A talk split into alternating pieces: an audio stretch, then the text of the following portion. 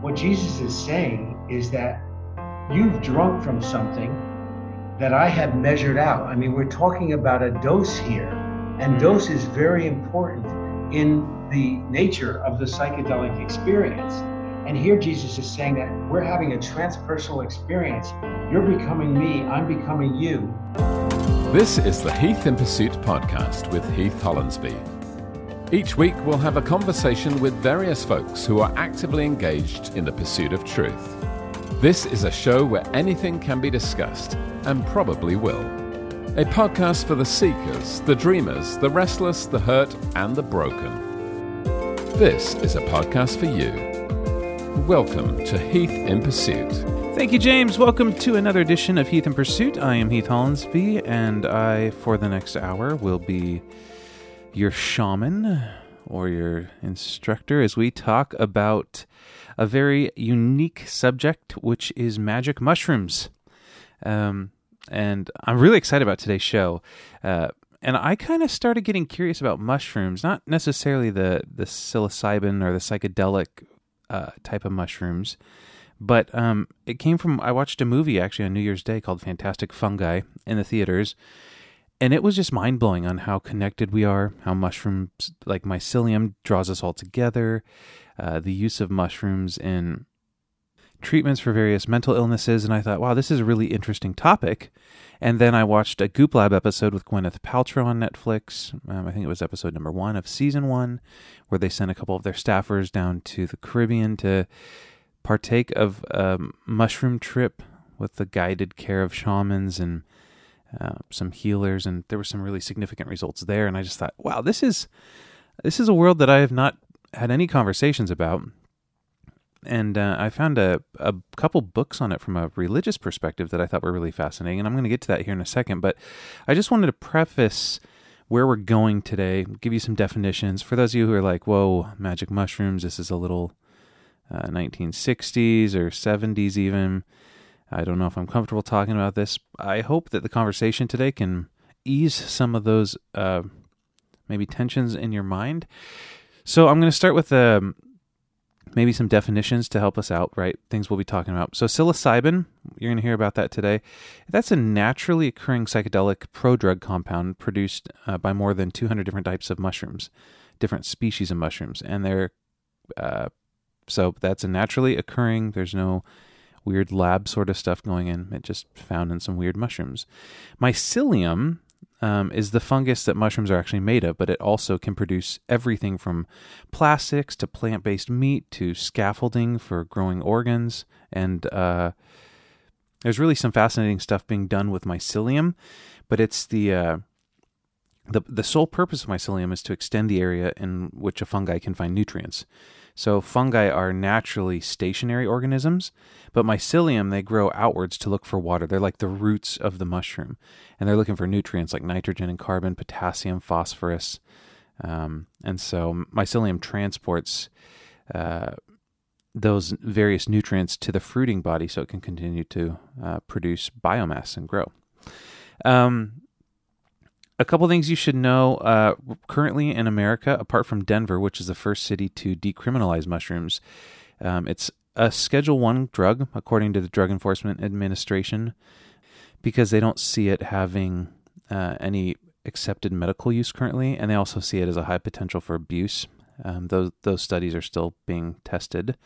Uh, other drugs in that category are like marijuana, ecstasy, L S D, that sort of stuff.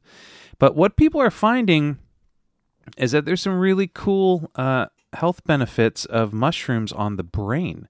So in one study, researchers scanned the brains of fifteen volunteers after giving them psilocybin, and there were some major activity spikes in the brain network that were linked to emotional thinking uh, with simultaneous activity in different areas like the hippocampus and anterior cingulate cortex. Um, this pattern resembles fMRI scans of people who are dreaming, the researchers noted. So at the same time, activity became less organized in the brain network linked with high-level thinking and a sense of self. Um, another M R I study found a dramatic change in brain organization linking psilocybin with a temporary flurry of neural connections that don't normally exist. Researchers said that we find that the psychedelic state is associated with a less constrained and more intercommunicative mode of brain function. the authors of that study wrote, which is consistent with descriptions of the nature of consciousness in the psychedelic state. Um, there's a team of researchers from the University of South Florida who discovered that psilocybin can bind itself to receptors that stimulate healing in the brain, and therefore it's believed that psilocybin repairs and grows brain cells, which could prove beneficial to those who suffer from depression or other mental health problems. And that's actually happening right now. There's millions of Americans suffering from post-traumatic stress disorder, including hundreds of thousands of veterans. And standard drug and therapy treatments have mixed success rates.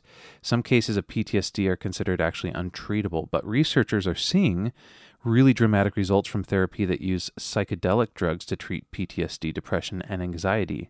And that includes the psilocybin found in mushrooms and also ecstasy.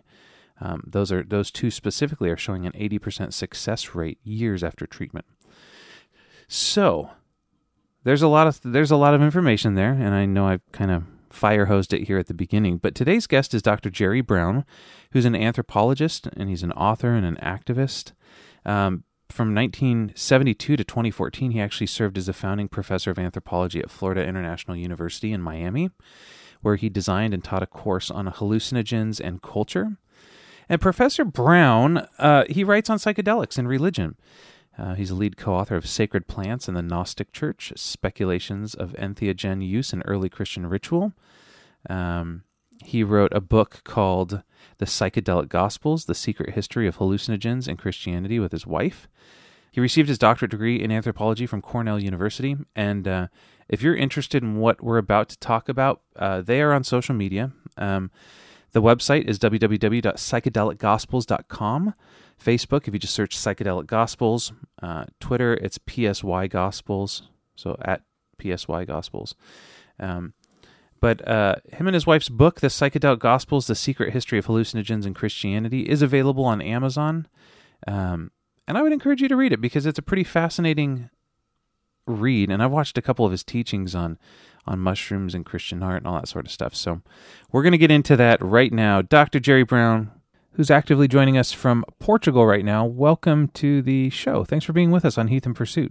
Pleasure to be here.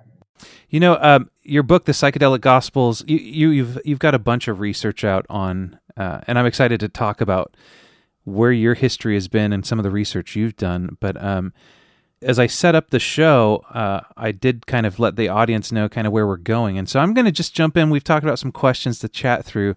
And I'm just curious, um, from your research and from much of your studies, which is really great, what evidence do you present to support the controversial claims that psychedelics played a role in the history of Christianity and that they might even offer an alternative explanation of Jesus' awakening to his divinity and immortality?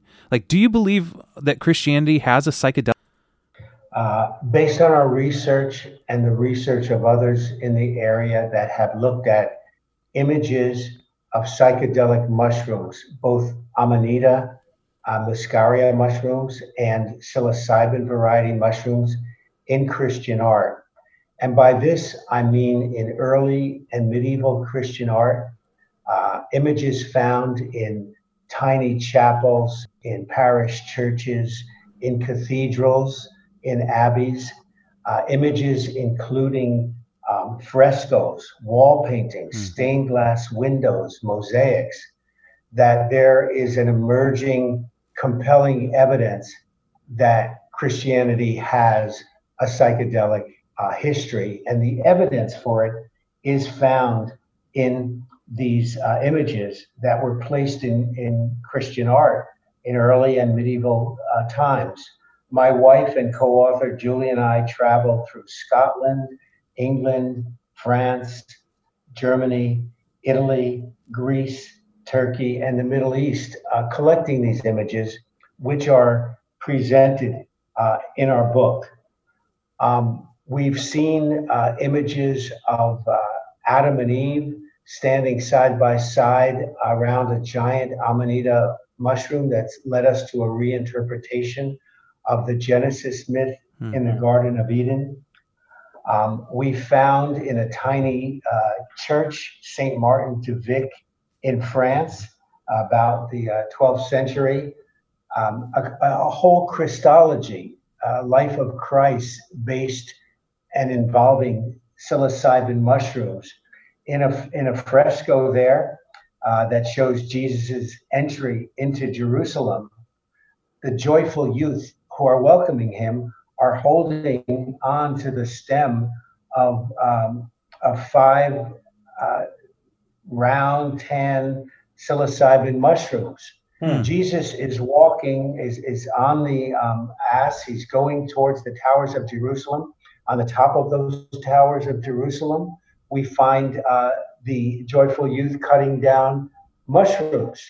And lo and behold, this is over another fresco uh, showing the Last Supper with uh, slices of mushrooms on the table and mushrooms cleverly drawn into the hems of the disciples. We wow. also found psychedelic image mushrooms in, in the high holy places, in Canterbury Cathedral, in Chartres Cathedral, in Saint Michael's Church in Hildesheim, Germany, which was created by Bishop Bernward, who was the tutor to Otto the Third, the Holy Roman Emperor, Emperor. Hmm. And Bishop Bernward was later sainted by the Catholic Church. So this is not something that's simply uh, marginal. Yeah. And we recall that uh, Pope Gregory in the sixth century said, let art be the Bible uh, for the illiterate. And most mm-hmm. of the people in those times were illiterate. So we feel there is a growing body of iconographic visual evidence of uh, psychedelic mushroom images into Christian art. When we get back to the time of Jesus and the disciples, well, before two hundred uh, A D, there is no Christian art, for example, for a variety of reasons, poverty, persecution. So we need to look into the uh, the Gospels themselves and into the Gnostic Gospels for textual evidence. And I'll cite you one example uh, from the um, Gnostic Gospel of Thomas. Okay. Uh, Jesus said to his disciples, and this was not written by Thomas, but it's the Gnostic Gospel of Thomas. Sure. Uh, Jesus said to his disciples, and I quote, "Compare me to someone and tell me whom I am like." Thomas said to him, "Master, my mouth is wholly incapable of saying whom you are like." Hmm. Jesus said, "I am not your master. Because you have drunk, you have become intoxicated from the bubbling spring, which I have measured out. He who will drink from my mouth will become like me. I shall become he, and the things that are hidden will be revealed to him." Now, this is a remarkable passage because what Jesus is saying is that you've drunk from something that I have measured out. I mean, we're talking about a dose here, and mm. dose is very important in the nature of the psychedelic experience. And here Jesus is saying that we're having a transpersonal experience. You're becoming me, I'm becoming you, and the things that are hidden are hidden will be revealed. And remember that Jesus said the kingdom of heaven is within. So yeah. we think this is one of several direct references that can be interpreted as a psychedelic uh, experience. Uh, this is both, we find that there is textual evidence and iconographic uh, art evidence for mm-hmm. uh, the psychedelic uh, gospels. And this is what we base our our claim that there is a psychedelic for his, history of Christianity on. Yeah, you know, I think what's fascinating there, Jerry, is something you said just really relates to my kind of personal heart, and that, um, you know, as I as I mentioned even offline, I'm, I'm currently writing my dissertation for my doctorate degree, and it's all about how um, artists in the church and art through the history of the church. And so, you know, a lot of people would be prone to typically write this off like, well, this can't be a hallucinogenic. Maybe it's maybe it's not really a mushroom. But but early Christian artists, especially those who were responsible for decorating cathedrals with stained glass and stuff, you're absolutely right, because there was no, you didn't have a literate culture. And before the printing press, you didn't have the text as the primary Uh, way of understanding a special revelation to God. It was really done through the arts. So the fact that we're looking at cathedrals and stuff that are ancient and purposed and purposeful in what art was being displayed, you have to imagine that these artists were very intentional. And if you're finding mushrooms in some of that art now, it was a lot more uh, maybe well-received or spoken about or common phrase in the history of the early church than we would typically see it like in today's form. Sure. We um, we don't know who was responsible for these images. Was it the artists themselves? Was it the church fathers who oversaw and directed the artists what to paint? Sure. Was it the patrons, including the pagan elite, because paganism and Christianity existed side by side in those times? Or was it all three of them together that created the stained glass windows of the famous Chartres Cathedral, where we found psychedelic mushroom images in seven percent of the one hundred seventy-six magnificent stained glass windows wow. in Chartres Cathedral? Uh, as I said, in the case of Bishop Bernward in, in Hildesheim, Saint Michael's Church in Hildesheim, Germany, we do know directly uh, who created that art. So this is obviously not, as some people have suggested, something that was suppressed by Christianity. We believe it was well known, at least to the elite of Christianity, and these mushrooms were uh, put there as a guide for the initiates mm. to have a direct experience of the divine. Uh, you said that the prime example of the relation between the serpent and the mushroom, of course, in the Garden of Eden, is in the Old Testament. The cunning reptile prevails upon Eve and her husband to eat of the tree whose fruit made them as gods, knowing good and evil. And you say that the whole Eden story is mushroom-based mythology, not least in the identity of the tree as a sacred fungus. And I'm wondering if you could talk about this a bit, because the more research I did, I look at like early mushrooms, and some of those actually grew as trees, nine, ten, twelve feet tall. Um, where are you seeing mushrooms in Genesis?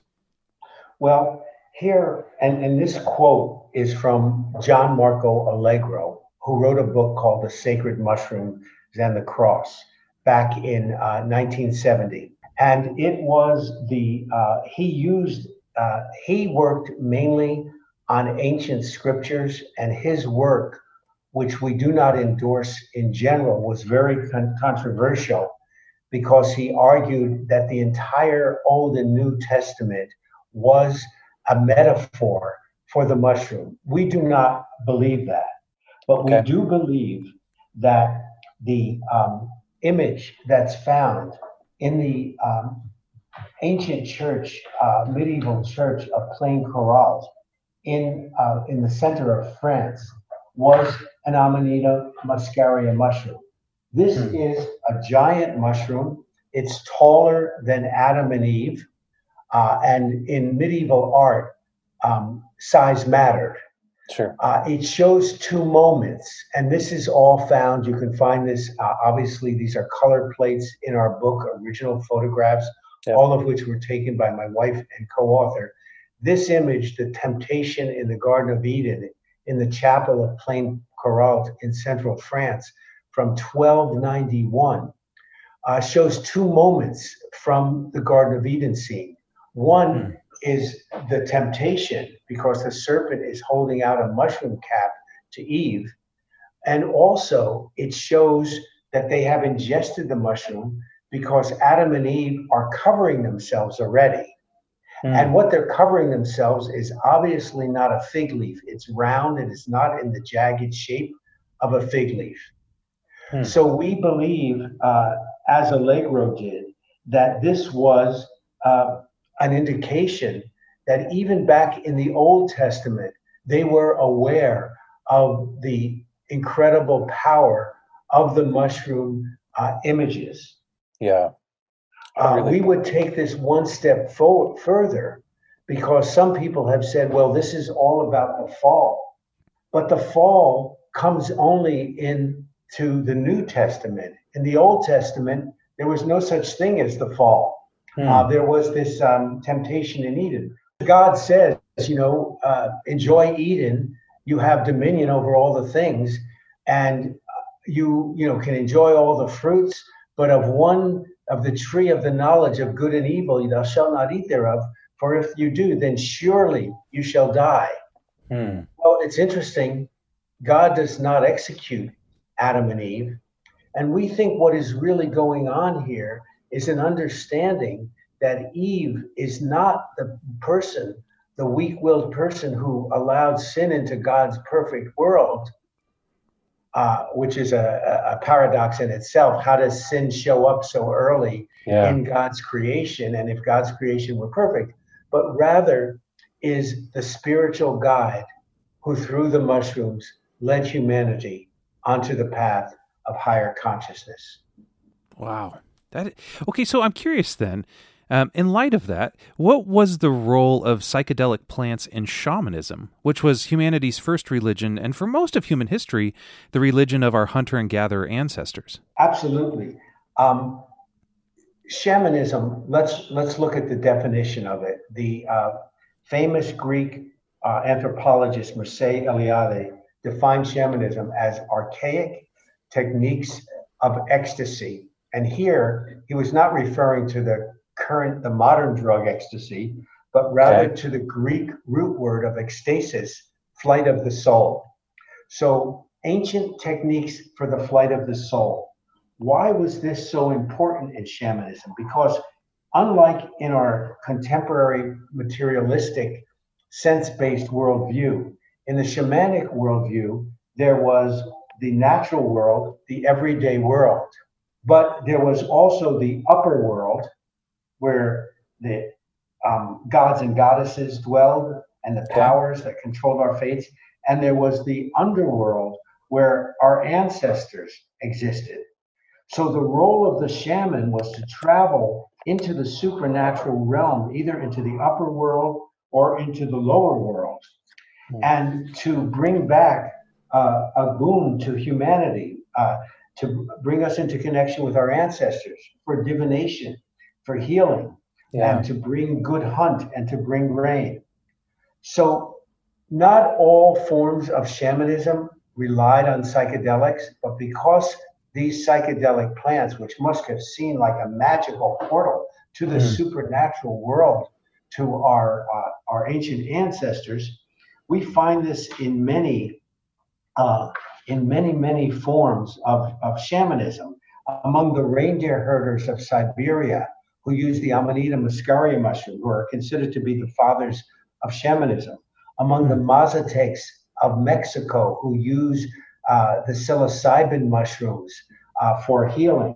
Yeah. Among the wise women of Europe, who were the repository of this ancient wisdom um, until they were repressed by the Inquisition, Uh, who were aware of this and many other herbals, uh, medicines. Among the Bwidi of uh, Central Africa, who used the ibogaine plant, which is now showing to be itself to be successful in helping people overcome addiction. Wow. Among the uh, Aborigines of Australia, the ayahuasca users of um, of uh, the Brazilian and the Peruvian and the Ecuadorian Amazon, and ayahuasca today, as you may be well aware, yep. sort of exploded out of the Amazon and is attracting people from all over the world because of its of its healing uh, powers. So certainly, uh, shamanism and is is the the role of sacred plants is mm. very uh, ingrained in uh, shamanism, which was the, the worldwide religion of our hunting and gathering fathers. There was no centralized doctrine of shamanism.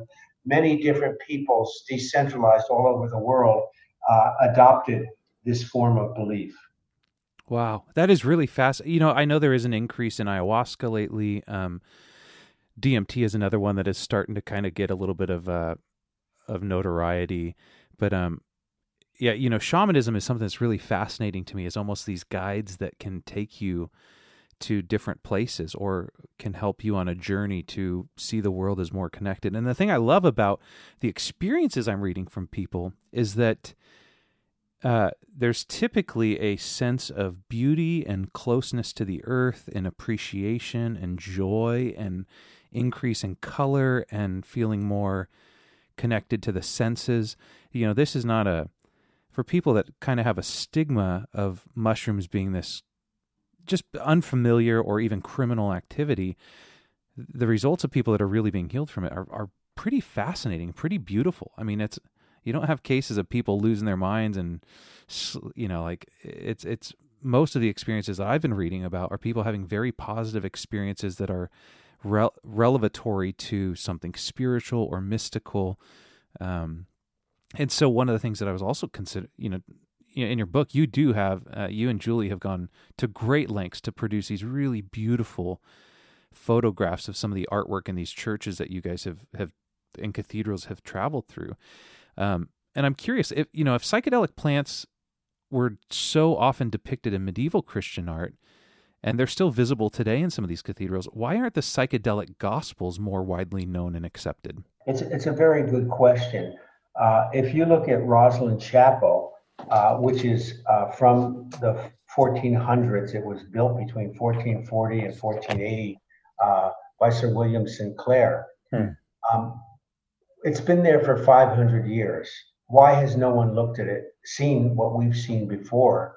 Hmm. Um, because art historians, Christian theologians, um, tour guides um, have are not Trained church historians are not trained in mycology or ethnobotany. They don't. It's a field they're not familiar with. There, there had been no reason for them to be trained in it. So they, even in looking at these, they would not see it. They do not have the background to see it. Let me give you an example from the Great Canterbury Psalter, which is a magnificent illuminated prayer book uh, from. The uh, it started in eleven eighty in the Canterbury Scriptorum, where where where Bibles and prayer books were made.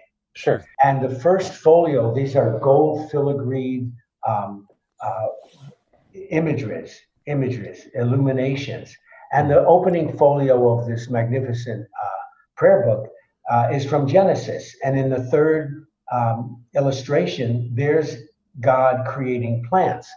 But when you look at it. Uh, and the image in our book is actually God is creating psychedelic mushrooms because God has created a red, white dotted Amanita muscaria mushroom. Hmm. He's created a blue psilocybin mushroom because as people who study mushrooms know that psilocybin, that the psychoactive properties in psilocybin, both psilocybin and psilocin, turn blue when they're oxidized, when they're exposed to air. And there are two other psilocybin-like mushrooms. In the next image, where the God, we see actual plants and the mushroom. So the artist is telling us that they knew the difference between actual green plants and these psilocybin mushrooms. Yeah. There's another fascinating image um, that goes on in the Great Canterbury Psalter, where Jesus has now been baptized and he's now out on his healing mission. And in this famous uh, image, there's Jesus healing the leper.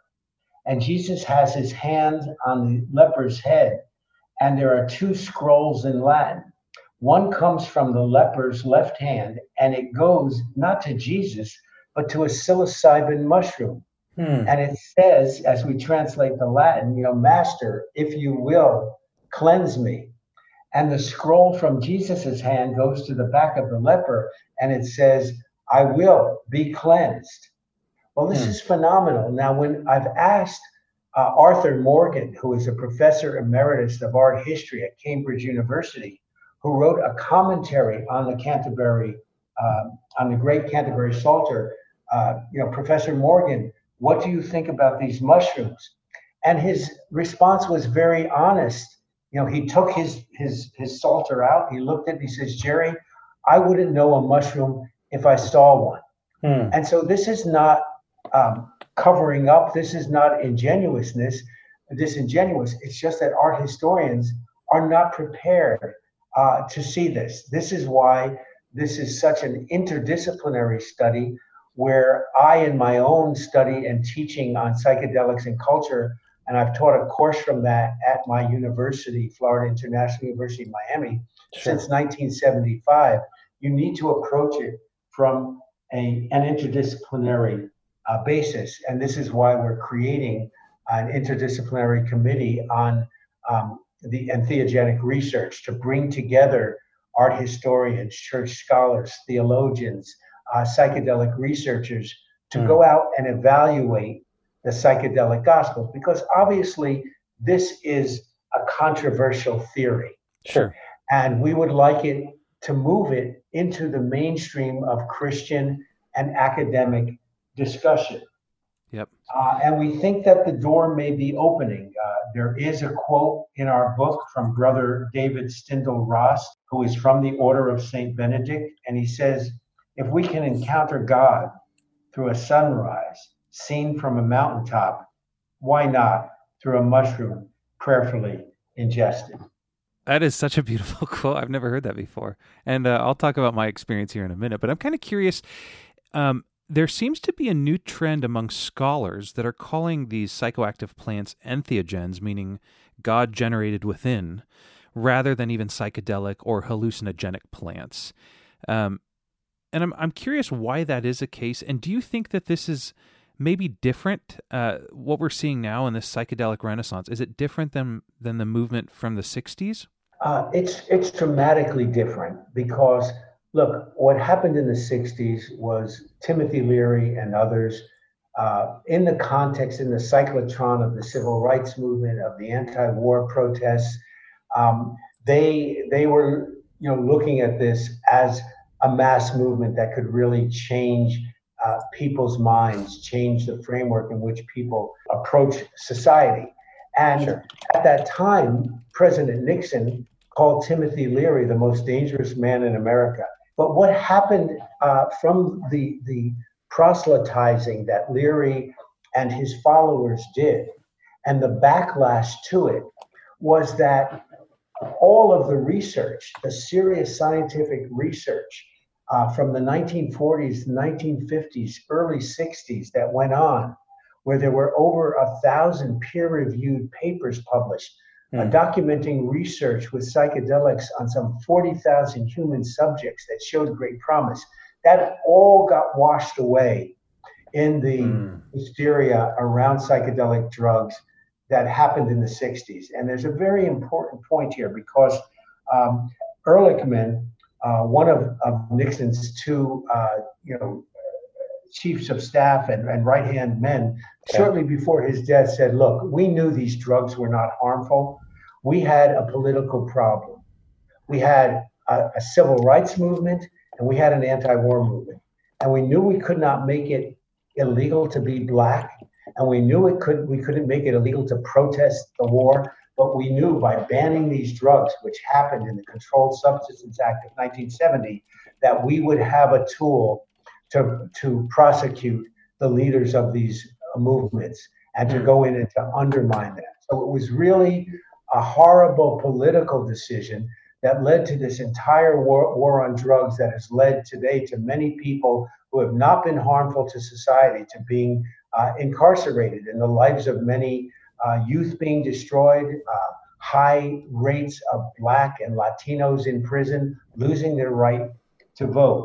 The reason mm. that Karl Rook, the eminent classical uh, scholar and writer on psychedelics, and uh, others chose this word entheogen, which means God generated within, was to get away from the stigma that the word psychedelics had from the sixties.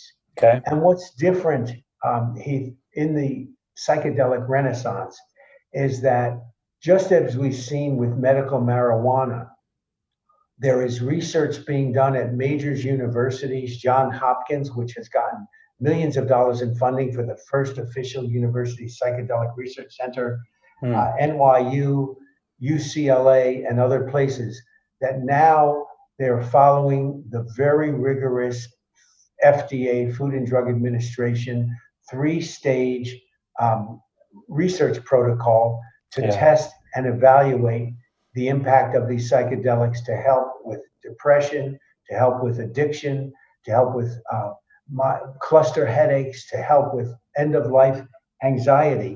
Yep. And when people see that these things can really he- help people, well then uh, legalization, as we've seen in uh, marijuana, cannabis, follows Um, medicalization. Yeah. And people say, well, you know, this can truly be helpful. Uh, this is the kind of thing that inspired Ron Dreher, who is a uh, conservative Catholic. He's the editor of American Conservative. He wrote an article in twenty eighteen uh, in the American Conservative called A Christian Approach to Psychedelic, and he's the senior editor of the American Conservative. And oh, wow. basically, he's basically he's saying, look, I'm writing a long letter to Christians here.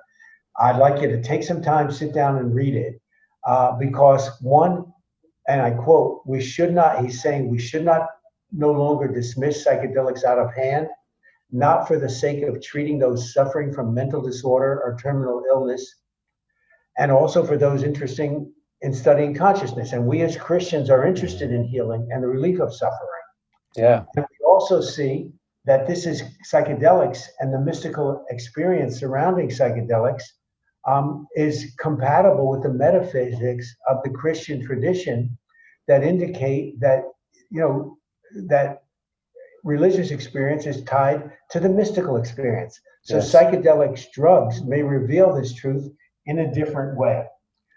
This is a long step from saying that Christianity has a psychedelic history, which is what our work is arguing, but it certainly offers a new opening to the Christian community yeah. uh, and another approach to uh, to psychedelics. You know, um, this will be a very novice argument on my end because this is a whole new world to me. But one of the conversations I've been having recently is just uh, around, especially in the the circles that I've traveled in for so long, which is kind of evangelical Christianity, there seems to be such a um, a misconception and an underappreciation and a and a morality issue over mushrooms or even marijuana. Uh, yet we have no problem taking a, a concoction of chemicals that are formed in labs to help get rid of headaches, or uh, even people that are daily addicted to caffeine to get their day going. They need some sort of drug to get them actually moving in the morning. And yet there's these natural substances that many consider gifts from God that are growing in nature that, um, you know, with ayahuasca and, and some of this other, you know, marijuana and, and mushrooms. And uh, a little bit of my backstory is, this is all new to me, but uh, recently just, yeah, you know, I've been dealing with some, some depression, and we don't know, we're trying to get to the source of it. And it's been eight years or so coming. And I think a lot of it is job related and career related, and, and also living in the Pacific Northwest where it's gray quite a bit. But um, I had somebody who, who uh, suggested, somebody who I, I really deeply care about, that suggested um, potentially trying mushrooms and said, hey, I'll help you out and I want to guide you through this. I think it'll be a big help to you. Uh, and I've seen a massive change in this particular individual over the last year or so. Uh, and and this person attributes it completely, or not completely, but mostly to to mushrooms. And so I took this person up on their offer and went out to the woods a couple weeks ago, and and uh And this person gave me a, a dose of mushrooms, and it was nothing. I mean, it was not, as a, as a person who in the past has had a had a decent, re, uh, I would say a healthy, in one sense, but unhealthy relationship with alcohol. Um, I remember telling my wife, I'd much rather my kids do mushrooms than even drink, because I didn't know what to expect going in. I thought I was going to be like chased by a velociraptor or something. It was. It just was amazing how much of my own anxious projections I threw upon mushrooms. And when I took them, I was out in nature and things were beautiful. And it was the first time I sat next to a river for three hours and just smiled. And I noticed the color and the pattern of sound in the water, and the birds were flying. And I saw their, the bellies of them as they, as the sun hit them, they just sparkle silver like glitter. And I walked away from the mushroom experience thinking, This is this is beautiful, and I see the world the way it, it almost felt like maybe this is what Eden was like, and uh, and so I'm wondering, like, are you advocating that that psychedelic drugs like ayahuasca or L S D or mescaline or even some of these uh, psilocybin mushrooms be legalized, similar to the way in which marijuana has been legalized for medical purposes, or even in some states recreational use? Yeah, but with with the caveat that these should be done by healthy people, not yeah. by people who have emotional problems or who are tremendously fragile. Mm. Um, adults in um, sacred settings yes. with the availability of guides if people would um, need a guide. Some people find that there is a God within them. Some people find there is a spiritual guide within them, and they don't need uh, external guides. Hmm. So we think that, um, yes, in the same way that the right to use um, peyote has been granted to members of the Native American Church of yep. indigenous people, and the same way that U S participants in the Brazilian-based uh, Santo Daime Church, which uses ayahuasca, which contains yeah. the psychoactive D M T, have a legal right now under the nineteen ninety-three Religious Freedom Restoration Act to use psychedelics in the religious rituals. Uh, you know, what about the rest of us? What about the millions of people who've tried psychedelics uh, who don't need medical assistance, who don't need psychological assistance? What about the psychod the, silic- uh, the Silicon Valley and high-tech C E Os who are taking microdoses of psilocybin and L S D illegally because it helps enhance creativity? Yeah. What about the twenty-seven percent of Americans who in the Pew Center religious survey say they are spiritual but not religious, some of whom want to explore psychedelics as a pathway to God? Shouldn't we, as a right of religious freedom, have affordable and legal access to uh, psilocybin and other sacred plants? And the whole point of this concept in Theogen, uh, to talk about sacred plants that generate the divine within, is to get away from the stigma. These are not drugs in the way that we think about alcohol or Correct. nicotine or, or cocaine. Sure. And the medical and scientific research is certainly Uh, backing that up. Um, I fell into, when I, Julie and I moved, retired and moved out of the United States to Europe, I, to my surprise, fell into a deep depression.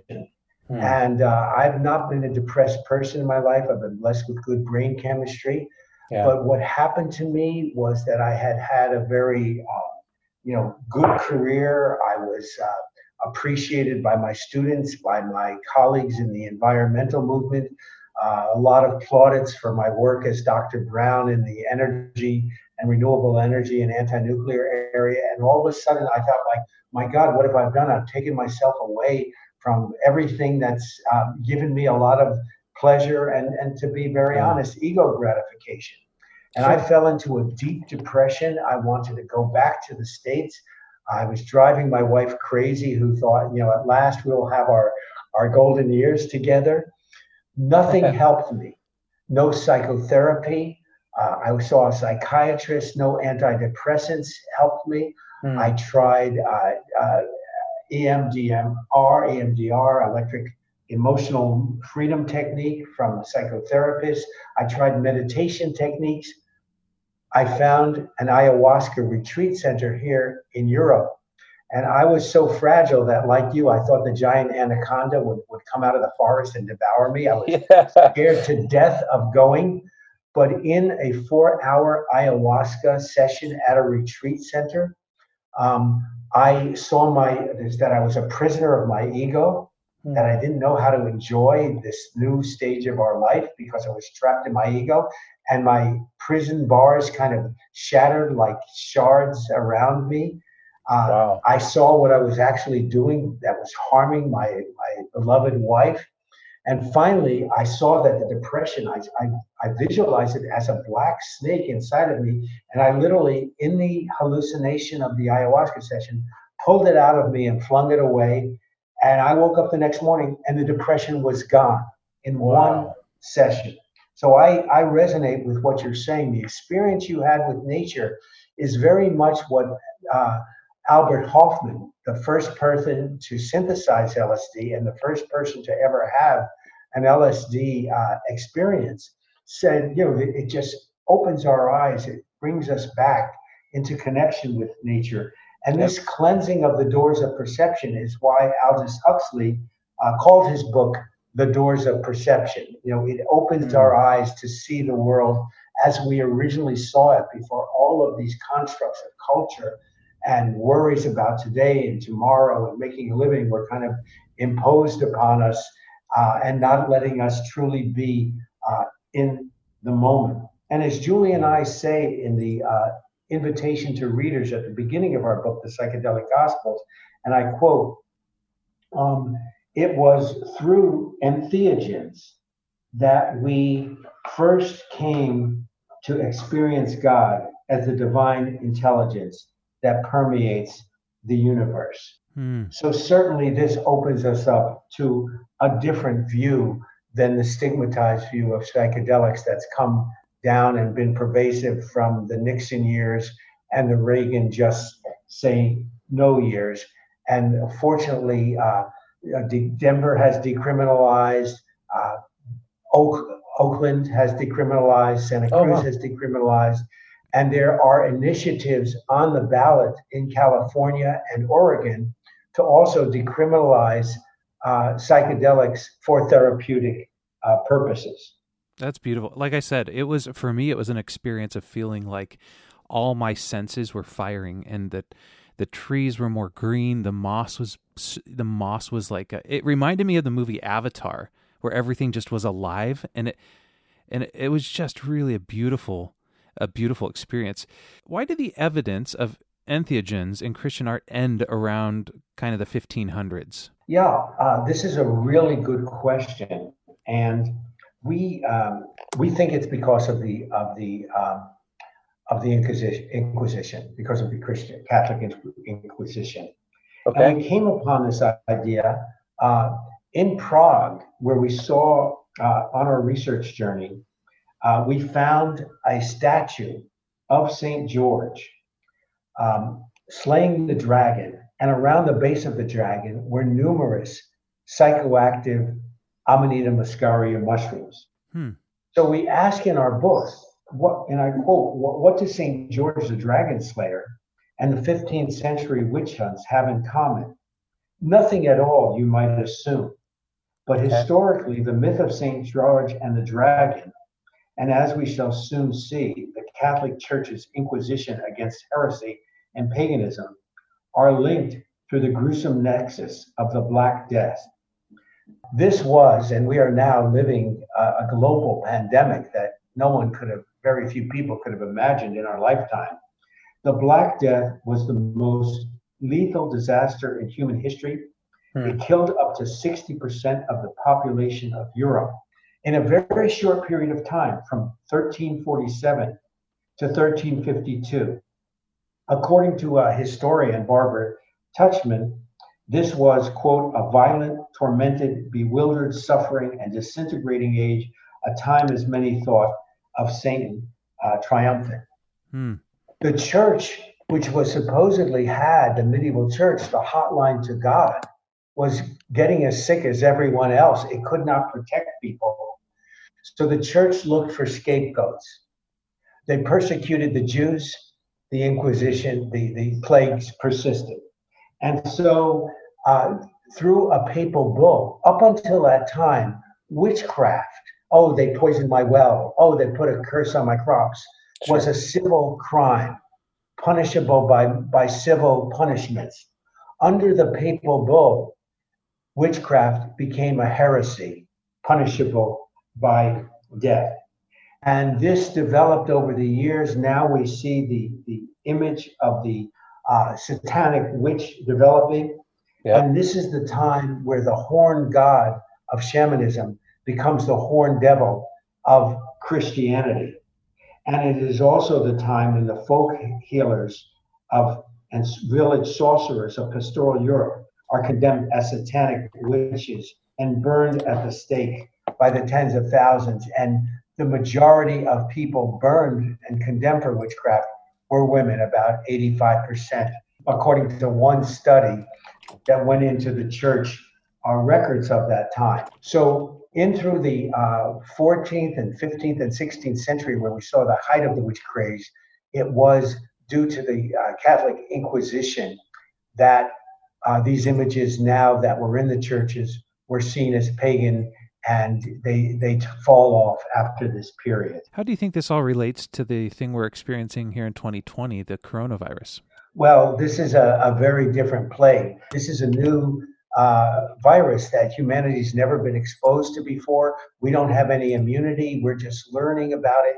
And you can see all the fear that there is out there, and the anxiety and the xenophobia um, and, and the, you know, condemnation of the Chinese and persecution of Chinese or Asian-looking people. So we're afraid even in this time. Imagine what it was like at the time of the Black Plague in your village. You had no internet, you had no news, you had no germ theory of, of medicine. So people searched for an explanation, sure. and you know, to allay their fears, and they found it in, in blaming the witches uh, for it, who were actually up to that time the wise women of Europe, who, you know, were involved in midwifery, they were involved in healing, they were involved in aphrodisiacs, they were mm. involved in a, a variety of herbs that can cure people. And they were the sort of the inheritors, the repository of this long tradition of shamanism, because the witches were also a form of, of shaman. We can un, well understand why something like a pandemic that we cannot control, that is growing exponentially, that has devastated uh, parts of China, that is now out of control in Italy, and that they predict can, in Germany, they're saying it can affect sixty or seventy percent of the population, and maybe that in the U S. We can yeah. see why why this is fearful, and why in the Middle Middle Ages uh, it would have caused great uh, consternation. And um, the church would have exerted its power at that time by finding and condemning the witches as the scapegoat and the cause of this. Wow, that is really fascinating. Okay, last question, and this was uh, this was not. This is off, off, this is off the cuff, so no pressure. But you know, the question I would ask you is: maybe there's somebody that's listened to this show that has been raised in a religious, or maybe not even religious setting, but has kind of had some uh, presumptions as to mushrooms and, and what they are and how they've been used, and they have knowledge of what's happened in the sixties. What what encouragement would you give to somebody who is um, who is now maybe curious and wants to explore next steps? Or, like, I mean, obviously I'm going to send them to read the Psychedelic Gospels, but is there anything else that you would, uh, as somebody who's done a lot of research in this, point people towards or ask them to consider? Michael Pollan's best-selling book, How to Change Your Mind, What the New Science of Psychedelic Tells Us About Consciousness, Dying, Addiction, Depression, and Transcendence. Uh, it was published in two thousand eighteen, and since Michael Pollan was a well-known best-selling author who's written on food and the evolution of food and food and humanity, he got on all the major talk shows. So he has done a great deal with this book mm. to open up the conversation about this, the scientific uses of psychedelics and what's happening in the psychedelic renaissance. That's okay. Number one. Number two, I suggest that they take a look at Ron Dreher, the senior editor of American Conservative's essay, A Christian Approach to Psychedelics. It's a long and thoughtful essay uh, looking at psychedelics in light of this new evidence and why Christians should become open to uh, looking at this in a new way. Hmm. And then um, the third thing is MAPS, the Multidisciplinary Association for Psychedelic Studies, maps dot org. And MAPS is sort of uh, the mother church or the mothership, so to speak, for the psychedelic renaissance. MAPS is a nonprofit organization that has funded and sponsored and advocated uh, a lot of the scientific research. They have been the people who have uh, presented the evidence that has gotten the F D A to qualify ecstasy and psilocybin as breakthrough therapies, because mm. they offer such promise for helping people overcome depression, post-traumatic stress syndrome, anxiety for terminal illness. So MAPS is a great place where you can find all of the current and uh, recent uh, evidence on the scientific breakthroughs in psychedelics. Thank you so much for the effort that you have put in, not only just in, in preparing for this podcast, but also the research that you and Julie did and traveling around Europe and, and really trying to assess what's going on and make sense of it. And so I just want to say thank you for that. And thanks for joining me on Heath in Pursuit today. Thanks for your openness to this conversation and the intelligent questions that you brought to it. Well, of course, what an honor it was to have you on the show.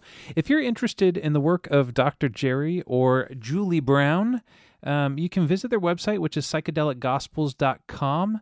Um, again, that's psychedelic gospels dot com. And if you're interested in the book, The Psychedelic Gospels, The Secret History of Hallucinogens and Christianity, that is available on Amazon. And it is really a fun book that kind of will crack your brain a little bit and hopefully remove some of the stigma that you might have about hallucinogenic mushrooms. I hope this show was fun for you today. And uh, if you would not mind leaving me a review on iTunes or on Spotify or any of those, that really does help get this show out to some new people, and I'm always encouraged by that. Recently just had a review from Plays With Fire that says, Heath's search for what is true and lovely has been rolling around in his heart since we met. The hints of devastation that this life and what the Bible points to are like a rogue line of code that causes jitter to our preferred programming. How does the story really go? I'm looking forward to more episodes. So uh, what a sweet response. Again, if you haven't left a review on iTunes, that does really help uh, me in getting this show out to some people that might have not heard it. And I think it's a fun show. All right, it's a beautiful day in the Pacific Northwest, which is a rare thing to say. And so I'm going to take my kids down to the beach and we're going to go play. Maybe I'll take a mushroom or two along. See you next time. Thanks for listening to this episode of the Heath in Pursuit podcast. We look forward to being back with you next week. For more information on the various works of Heath Hollansby, please visit heath in pursuit dot com.